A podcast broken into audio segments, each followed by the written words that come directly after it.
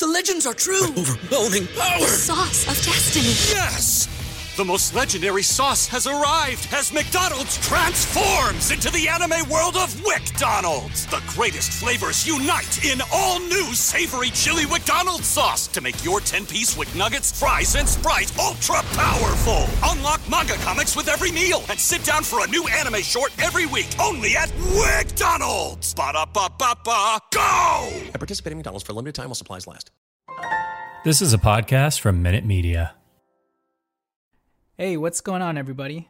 So, the NBA trade deadline is but a few days away, and the ball has definitely started to roll in a big way. Before you listen to this episode, make sure to also check out the episode prior to this one, which we just released over the weekend, where we had on NBA reporter Michael A. Scotto to give us the lowdown on the NBA trade landscape and the Lakers' prospects within all of that.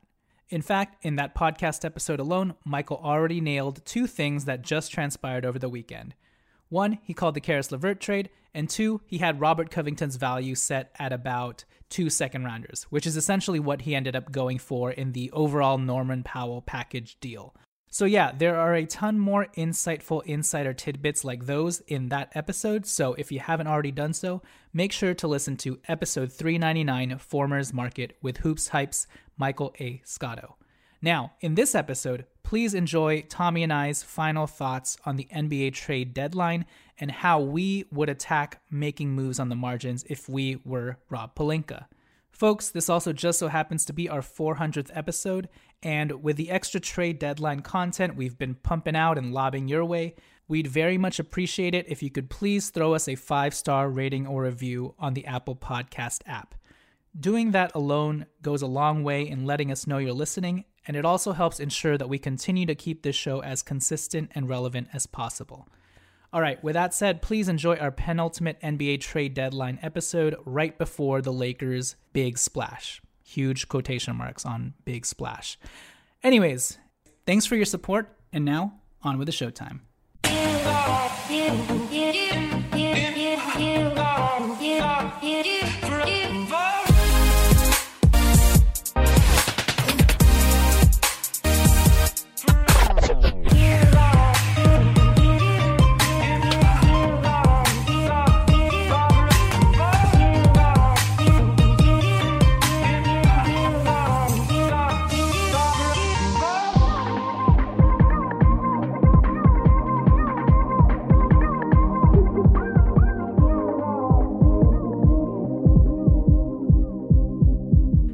All right, welcome everybody to the Lakers Legacy podcast where when plans A and B both don't work, be like the Lakers and move on to plan AB.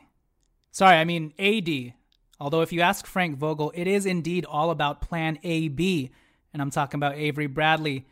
And because of that, this season has been abysmal.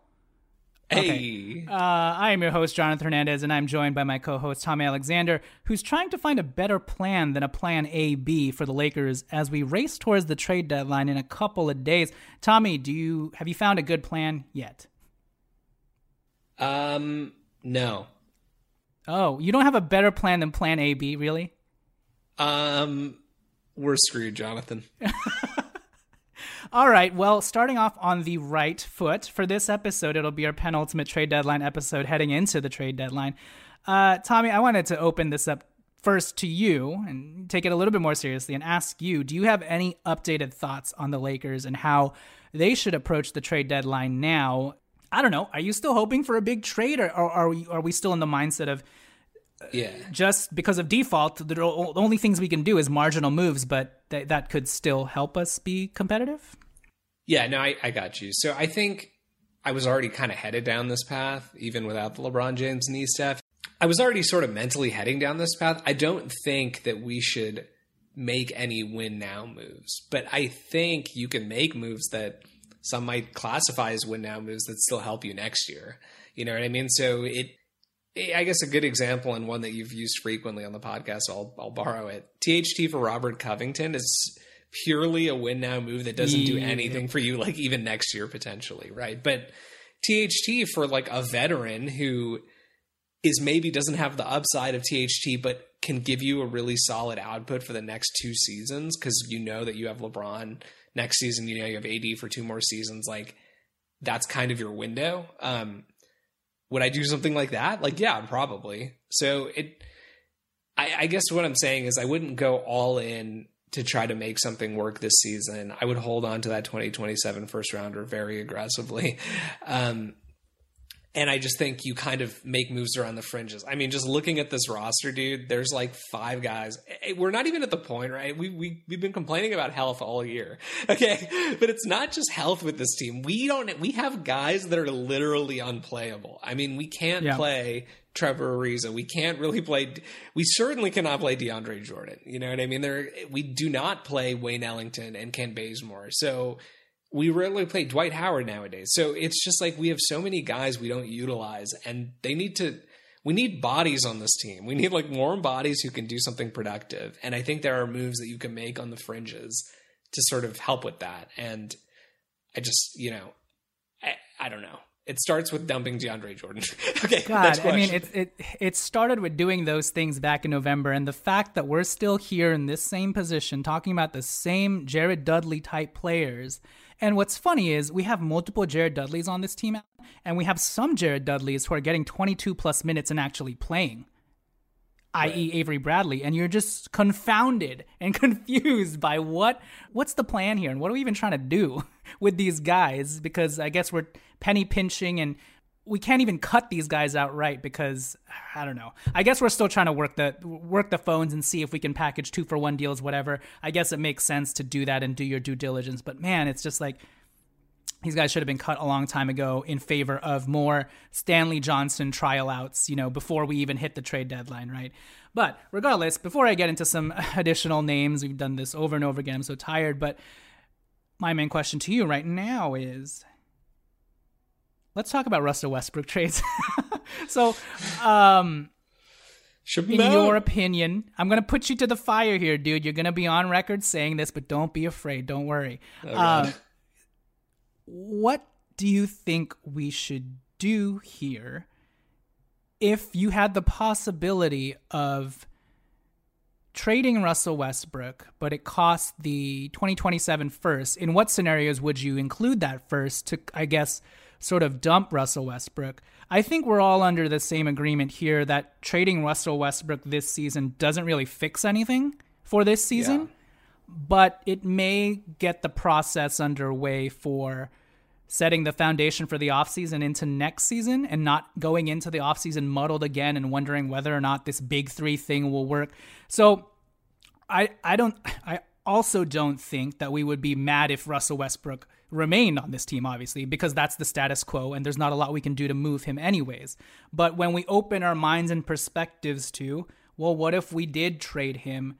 What routes and scenarios would you make that sort of move? Under what conditions would you do that in, I guess? And are you, even personally for yourself, are you leaning towards, hey, if we can sort of while understanding that, you know, Russell Westbrook hasn't had time with LeBron James and Anthony Davis when healthy, yada, yada, yada, while understanding all of that, even for you, are you ready to sort of pull the plug on the experiment and scour the league for any sort of trades where you can kind of hit a reset somewhat? So I'm definitely ready to pull the plug. Okay, but you're on record saying this. Do you know this? You're gonna be retweeting. Yeah, I'm just kidding. I, I, got you. No, I'm definitely ready to pull it, but there. I mean, there are caveats attached to this. Okay, mm-hmm. so Russell Westbrook, I think you can dump him for a 20 the 20 uh, I keep calling it 2017, but the 2027 first rounder that we have. You can dump him for that, I think, this year or certainly this summer. That's always going to be an option. So, to me, for purposes of this season, I'm not moving Russ with the 2027 first rounder unless you were getting real players back. I'm not talking no Derrick Favors or you know somebody of that caliber, mm-hmm. like not salary dump type guy, type, uh, salary dump type guys. If you were getting real NBA starters back, who or even bench players, rotation players back, who you can use for the next two seasons, maybe I include the pick. The reason I think it's interesting to not include the pick, right, is because this summer you have, I think, a lot more options with him. I think he's probably going to opt in, but now he's an expiring contract, which you can move. Okay. And if you're not able to move it, your 2027 first rounder is still on the table.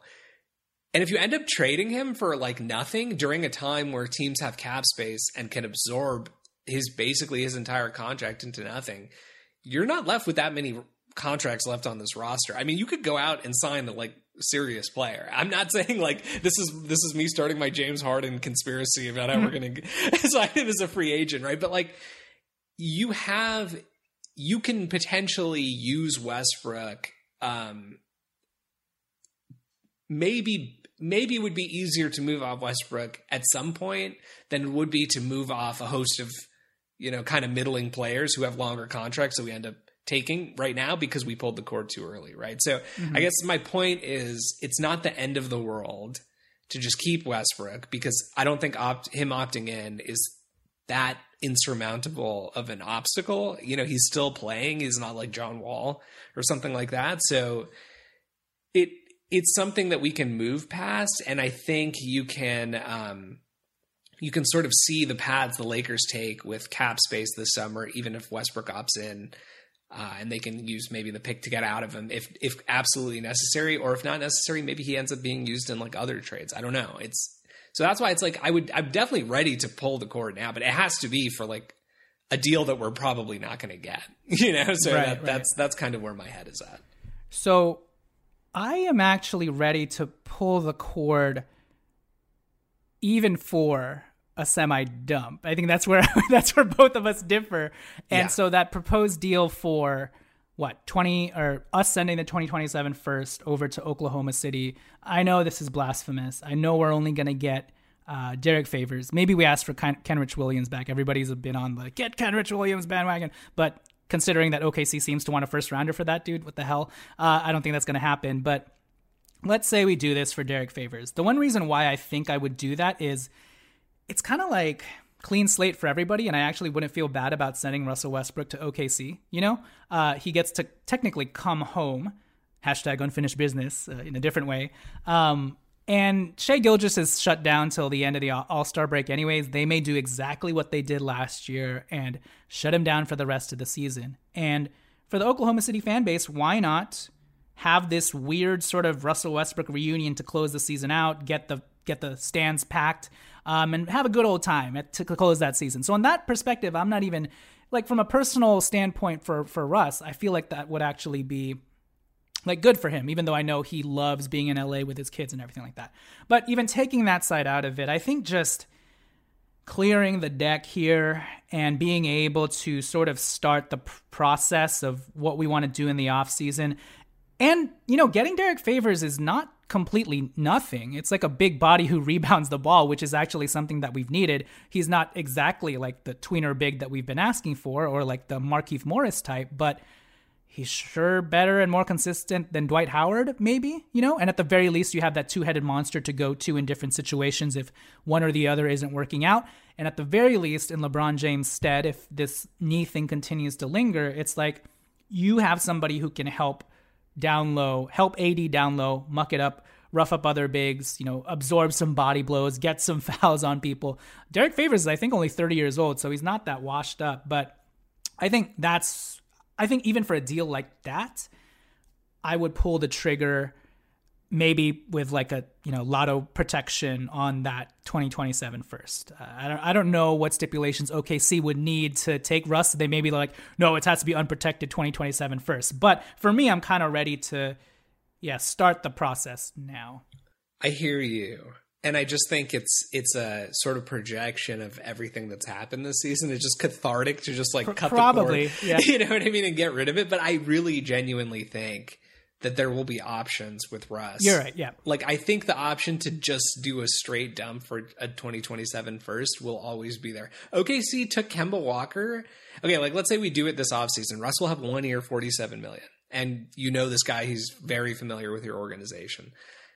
Kemba Walker had like 58 million, like two years left, like 55 million, something like that, two years left. And they took that for one first rounder. And it was like in the 20s. It was like Boston's first rounder last year, right? So OKC will wait, wait, and they and they gave up Al Horford too, right? Oh, that's true. That's true. So it wasn't it wasn't a pure dump. You're right.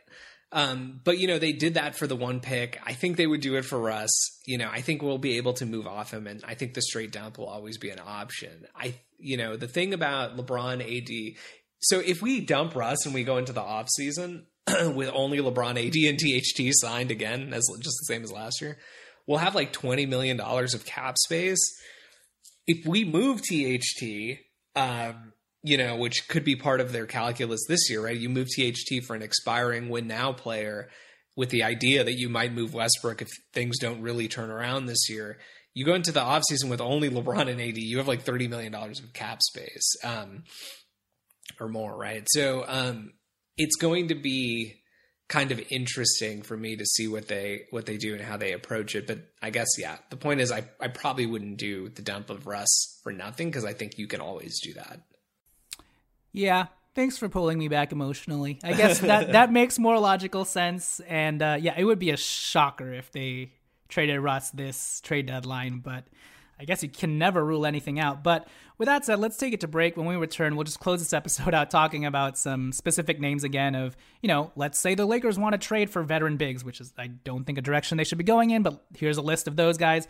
If the Lakers don't choose to go for veteran guys and go for more Stanley Johnson esque young players, here's a list of these guys, et cetera, et cetera, as we round you guys round the corner into the trade deadline. So we will catch you guys after the turn.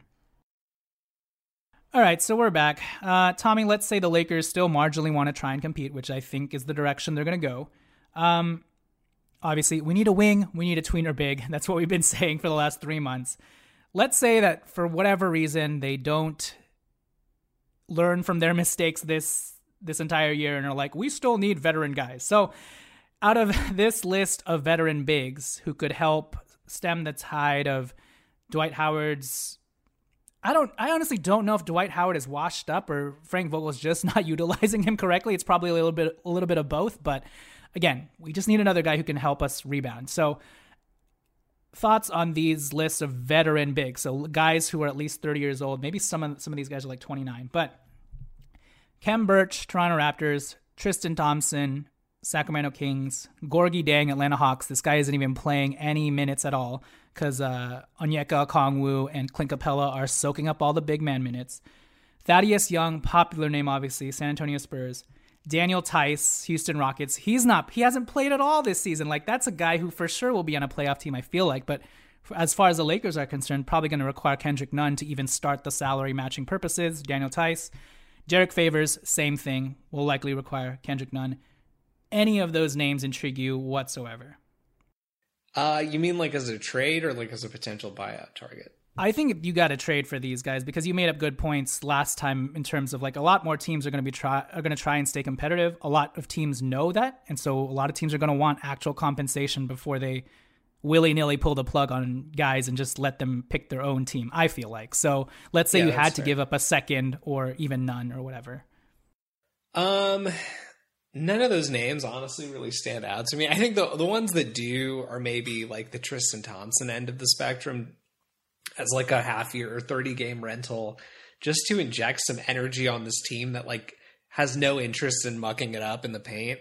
You know what I mean? So like I think that could just be like an interesting thing to see. Um, as a basketball fan, I would like to see it. But the guy makes like what nine million or ten million this year, so yeah. we would have to trade like Kendrick Nunn and another player. It just like at that point, it's not worth it. So I would rather keep Kendrick Nunn under the theory that he is probably going to opt it back in at this point because um, I highly doubt a team is going to give him more than a raise on the mini MLE after a year that he like didn't play the entire season. But I uh, I don't think any of those in the trade I would pursue. I don't know if any stand out to you.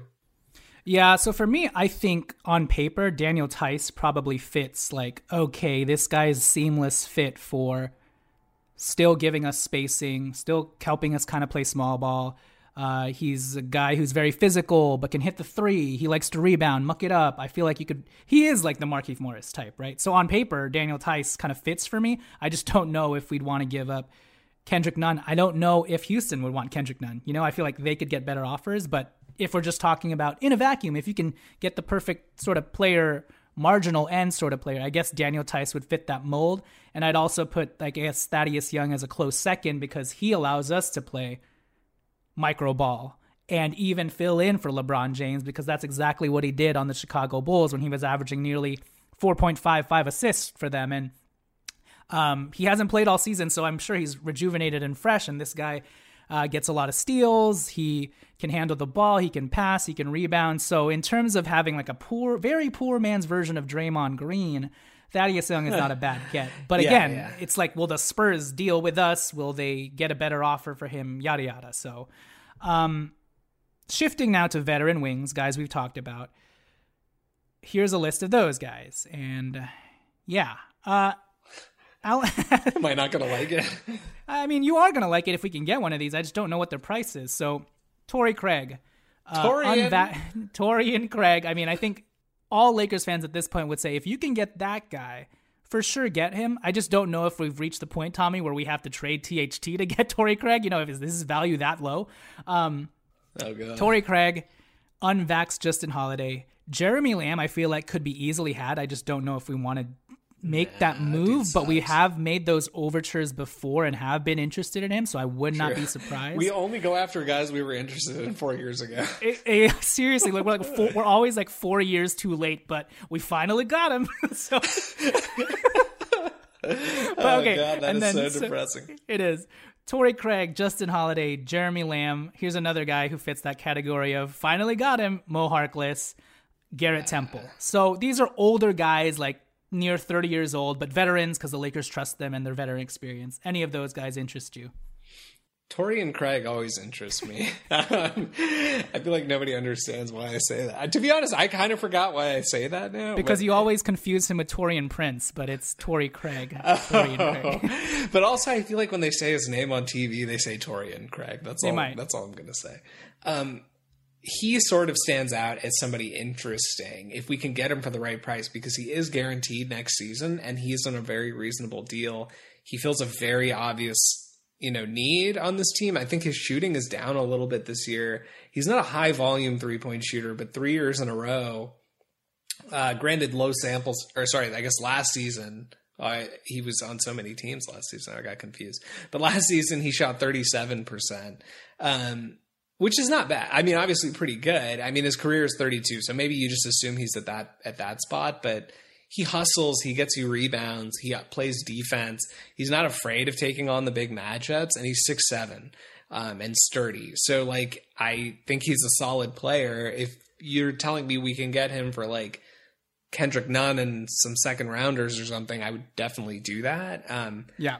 but everybody else, and this is crazy to say this, but everybody else on that list sort of feels like what it would feel like if like we were having these same conversations about Kent Bazemore last season, and like we don't even play that dude. You know, Yeah. like we have that guy that like for so many years we were like, oh yeah, we would a guy like Kent Bazemore could give us really good length on the on the perimeter. He seems like we can get him for cheap. We should totally get him. We should totally get him.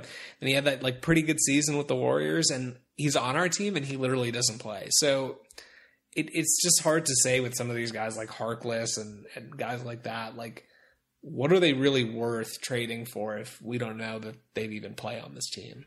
Yeah, I guess the only pushback I'll give I'll give to you is Mo Harkless at the very least is like six nine. So if we went that direction, I would at least say, well, we need a Trevor Ariza replacement anyways, and Mo Harkless could be what we thought we were hoping Ariza would be for us this year, not even a Kent Bazemore proxy, simply because he's tall. But again, a lot of these names, Mo included, are, I agree with you, uninspiring. So to close this episode, and this is something that you've brought up in the past, that we've brought up in the past, and guys like Austin Reaves and Stanley Johnson have kind of put into the forefront of our mind in terms of team building and something that I've been pushing for since this offseason, where instead of filling out the back end of our roster with Avery Bradley and DeAndre Jordan, Tommy, I was like, can we please get Isaiah Hartenstein and Stanley Johnson? And thank God we Stanley fell into our laps like, you know, three months later. But if we had just filled the back end of our roster with healthy young legs who could give energy and effort,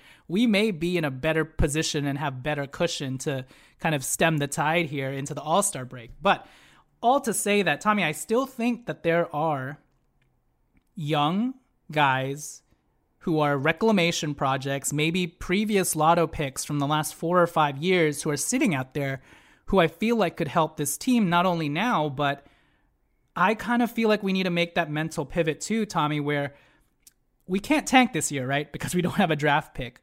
But what we can do is start to trial out some youngish players who we maybe could keep in the offseason into next year as and start rebuilding like a young core that fits around Austin Reaves, Stanley Johnson, a Well, THT, yeah. right? And that's why it's been a little bit dip- disappointing to see how I, I I'm going to say it like kind of lazy they've been about certain things because DeAndre Jordan could be moved now, and you ask like, well, what? Uh, you have to wait till the trade deadline to see. No, it's like you could move him now because the roster spot is more valuable than DeAndre Jordan at this point. Like we're in 10 day contract season.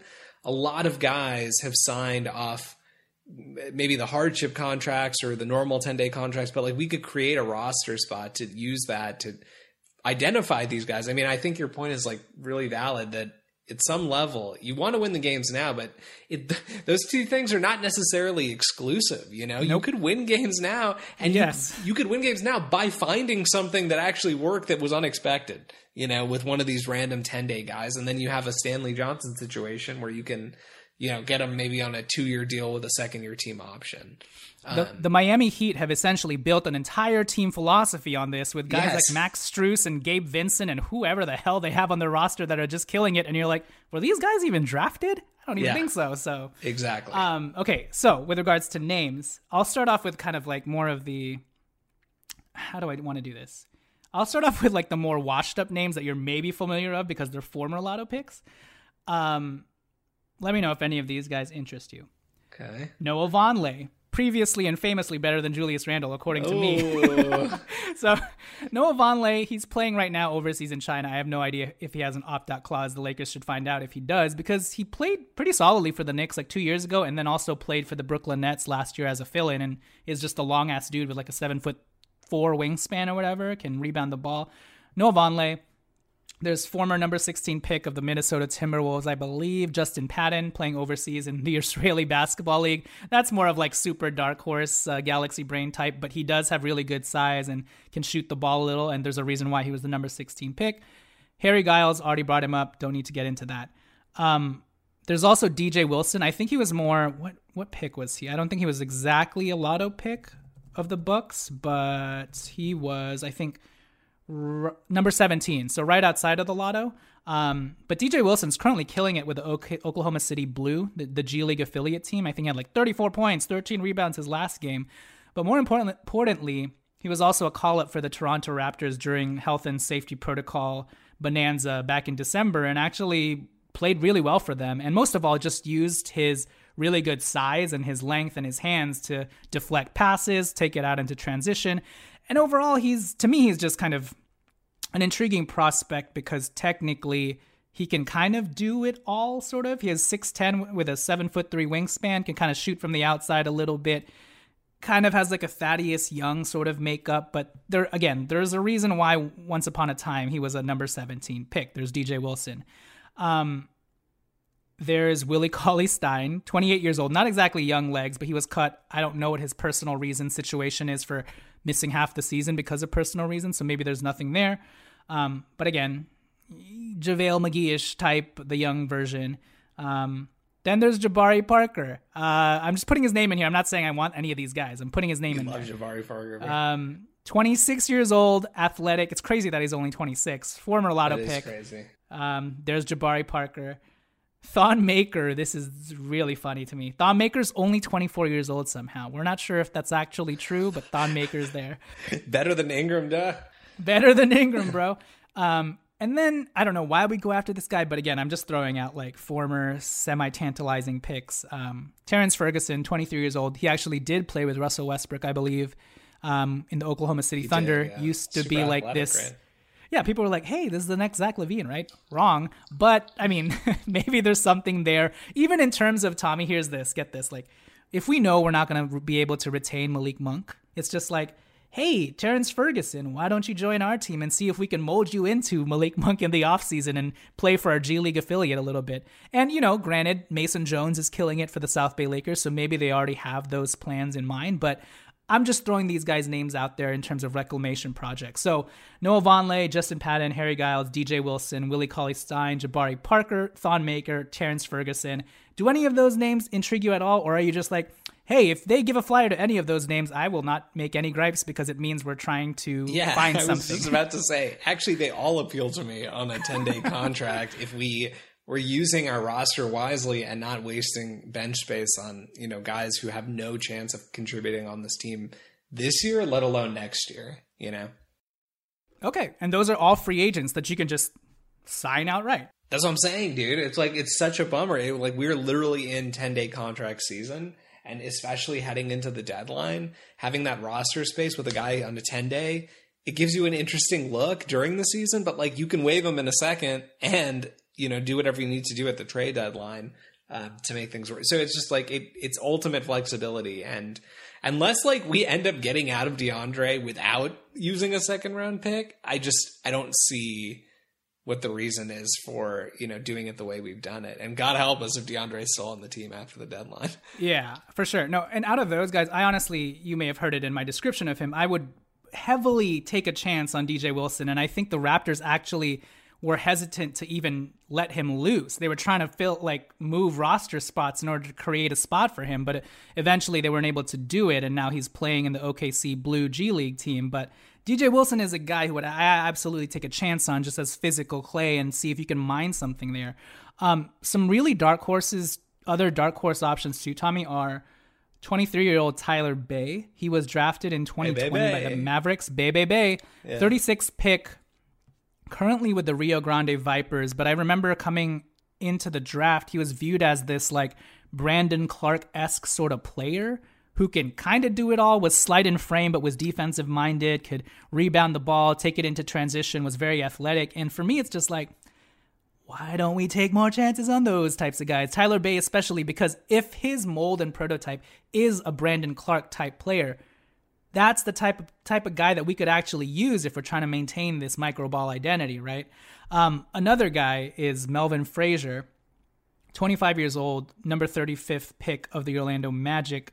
Currently also plays for the OKC Blue, but what I remember out of him was oh, this dude was like a wing prospect who we were also looking into during that draft. And as a team that's sort of starving for wings, to get a dude who has the wingspan that he has, I think it's like seven foot one or whatever, it might not be bad to just stack up on these dudes, whether it's to bring them into the South Bay Lakers or, again, to give them a 10 day, et cetera, et cetera.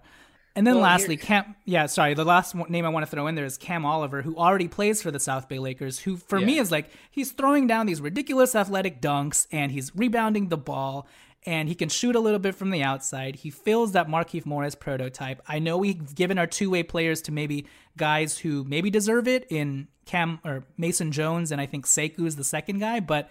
I don't know. I feel like Cam Oliver, we could actually use what he does on the court right now. But uh, well, sorry, what were you, you going to say?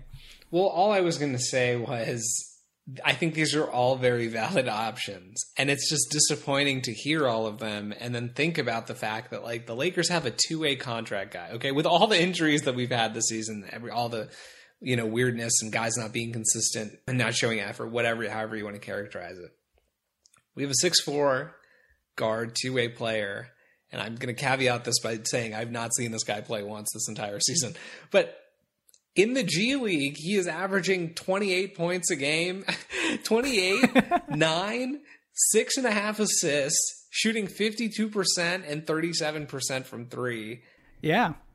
That's pretty good, dude. And then, like, we just do not give this guy a look. And he just had, like, I did see a tweet this morning that he had, like, a insane January. Like, if you look at his numbers, it was, like, absurd across the board.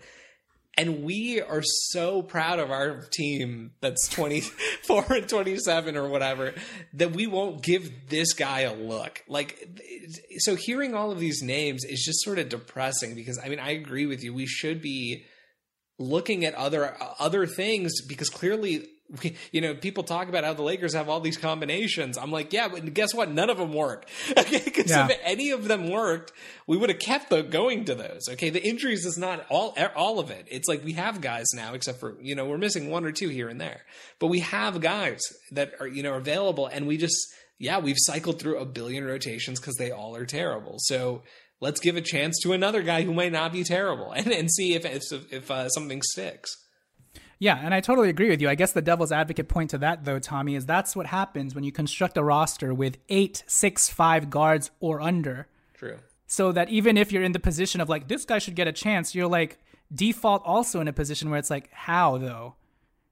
I, the simple answer would be stop playing Avery Bradley, maybe, but it's like such bad but just like construction it's from like you beginning. have this guy on and again i know people are going to hear this and be like oh my god what do you expect from a two-way player blah blah blah i don't expect a lot from a two-way player on like a normal team okay? But like you know this team needs all the help they can get. Every Yeah. spot on this roster including the two two-way spots is extremely valuable. And the fact that we're just like using it as strictly minor leagues and we're like unwilling to even try to call this dude up and see what can he give you as we sort of decide what we're able to what we're willing to do with Wayne and with Avery and with uh, Kent Bazemore and and those types of guys going into the trade deadline. Maybe don't you think you might be a little bit more you know amenable to getting rid of some of those guys for next to nothing or you know like creating roster spots for other types of players if you felt confident in your two way guy, two uh two way guy who can play with you the rest of the season with the new rules right so like it it's just like so it's it's very frustrating you triggered me a little bit with your list of uh, free agents there's, free agents there's there's options out there that we're not even surveying, Yes. you know, or even close to surveying, and that goes for again a guy like Cam Oliver at a position we actually need. Why not try him out? He still does the small ball thing you want to do, and at the very least is an athletic as hell body who can jam it on people and you know serve up some dynamic energy in, at Staples Center that we desperately need. So all goes back to that. Last thing, Tommy, trading for youngish flyers who aren't being used by their teams currently. So more Stanley Johnsons, but you can't just pick them up off the street. But you let's say trade a second round pick for them.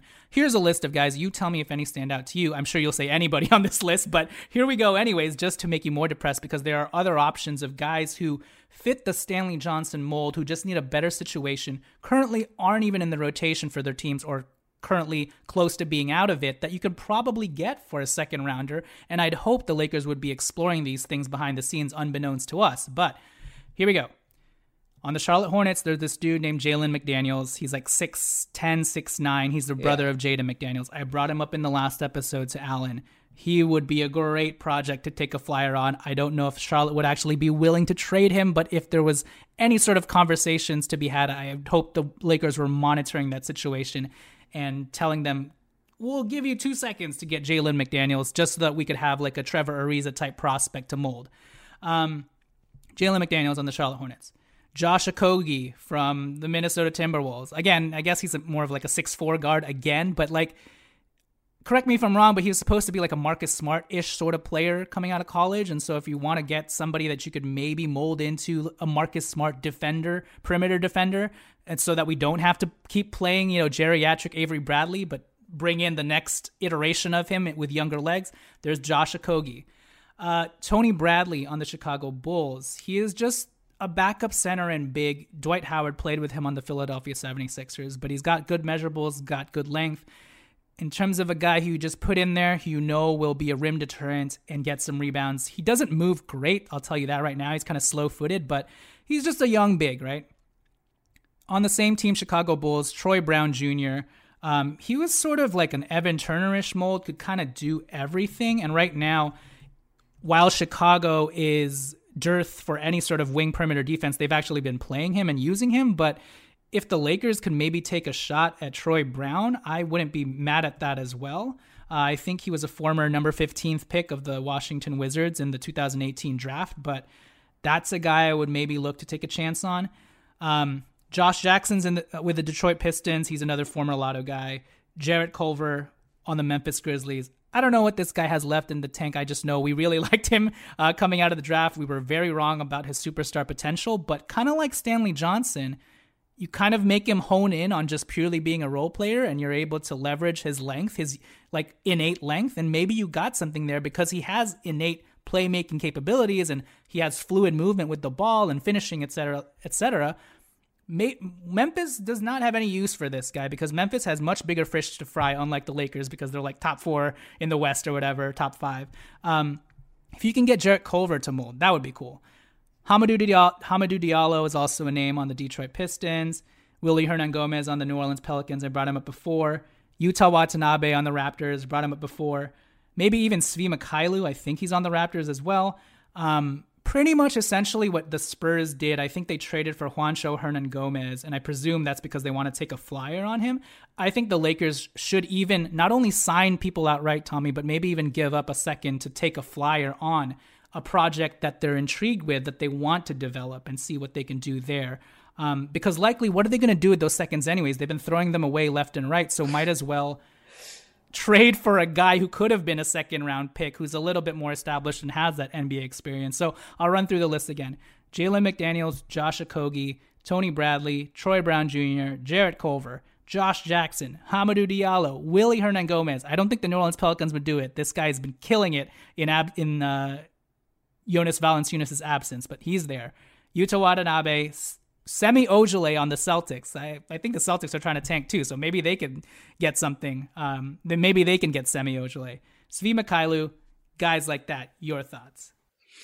Yeah, guys like that, I agree with you. I, I mean, look, some of the guys on that list, like you said, probably unlikely that we'd be able to get them. But, you know, when we say like we need to get rid of DeAndre, right, there's a couple ways this could happen. I feel so bad we keep coming back to this, but it's true. Okay. And my point is,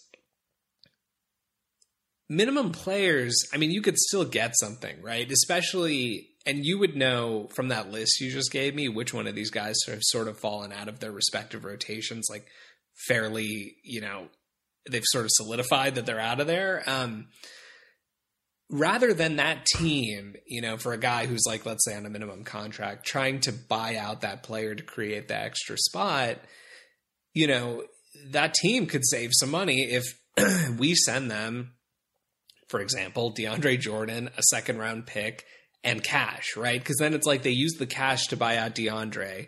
It's like net neutral for the team. And basically, they got a second round pick for their young prospect who is out of the rotation. That's something that I think could be really interesting to sort of clean up the fringes of this team because we do have mm-hmm. like five.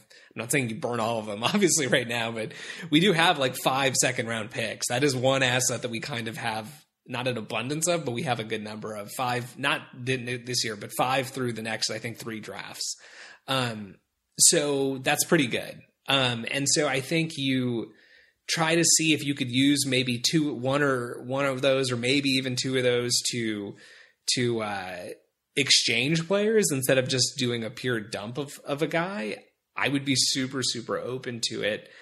You have to have hope then that like whoever is running those types of decisions from a trade standpoint, like basketball ops, I guess standpoint, is in you know heavy and very thorough communication with the scouts because it seems like yeah. the scouts of this team have consistently produced. Um, and if the scouts have a guy like a Jarrett Culver mm-hmm. or somebody like this who's sort of floating around in the G League or at the end of a team's bench and isn't really getting a, a look, um, but that scout is pretty certain based on little glimmers they've seen. You know what I mean? Because they seem to be able to find a needle in a haystack. Yeah. You know this this scouting department. So if they see something, I defer to them, and I'd say, okay, fine, give them, you know, give up the second round pick if you think it's worth the second round pick. You get a guy who's maybe more established. I mean, Culver is still a young player, but he's going to help you this year and next year more than you know, uh, DeAndre Jordan, second round pick. yeah, well, certainly DeAndre Jordan, but you know, an actual second round pick potentially. It's certainly worth rolling the dice on. Um, and and so I think there are those opportunities, but I'd be curious to see if they took that route.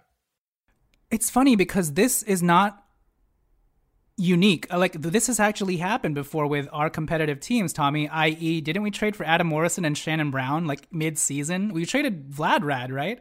Like we we used to take chances trade, like this. Uh, yeah, we used to take chances. I mean, the Vlad Rad trade. I can't remember if it was that. Was it financially else. motivated? It was partially it financially motivated, yeah. right? But still, but all that right. to say is you're getting a, a, you're getting a flyer like Shannon Brown. I mean, everybody thought that trade was for Adam Morrison, but Shannon Brown ended up helping you in the playoffs oh, that mean, year. And we did the same thing the prior year with Trevor Ariza, right? Yeah, I exactly. mean, it's like we had I think we traded uh, Brian Cook and and Mo Evans and Mo Evans.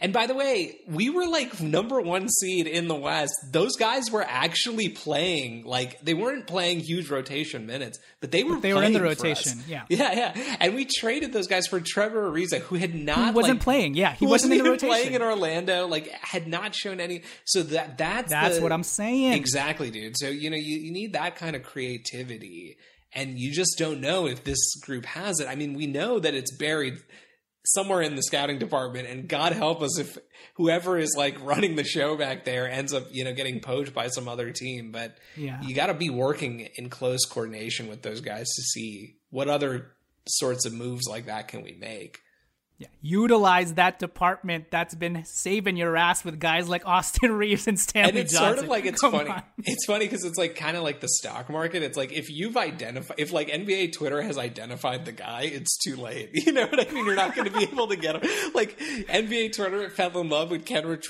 Kenrich Williams like two weeks ago, and now it's like yeah, first round pick for him. yeah, okay. So he's like, hey, I heard the yeah. Lakers. His value is just like skyrocketed through the roof, right? So you got to find somebody who's not at, the, you know, has not yet been identified as sort of floating around on the fringes like this. And if you could steal him for a second round pick, that'd be fantastic. Yeah, we're not a popular enough podcast right now to be like in the mainstream for this to get out, you know? So use us as, you know, sort of a jumping off point. Uh, with that said, we will catch you guys next time. Next time we catch you, it will be the trade deadline. We will have some moves to report on and talk about. What moves we don't know, but I guess what if we do nothing, dude? I mean, that's like legit possible, though. It is legit possible, and we will talk for 40 minutes to an hour about nothing. Um, so, yeah. But hopefully, some roster spots at the very least will be open, but we will see. With that said, we will catch you guys then. And Tommy, I will catch you later, hoping and praying that some moves are made and all these things are, all these guys are working behind the scenes to get us a, Get us a Yuta Watanabe. We'll see. Later. Peace. Peace.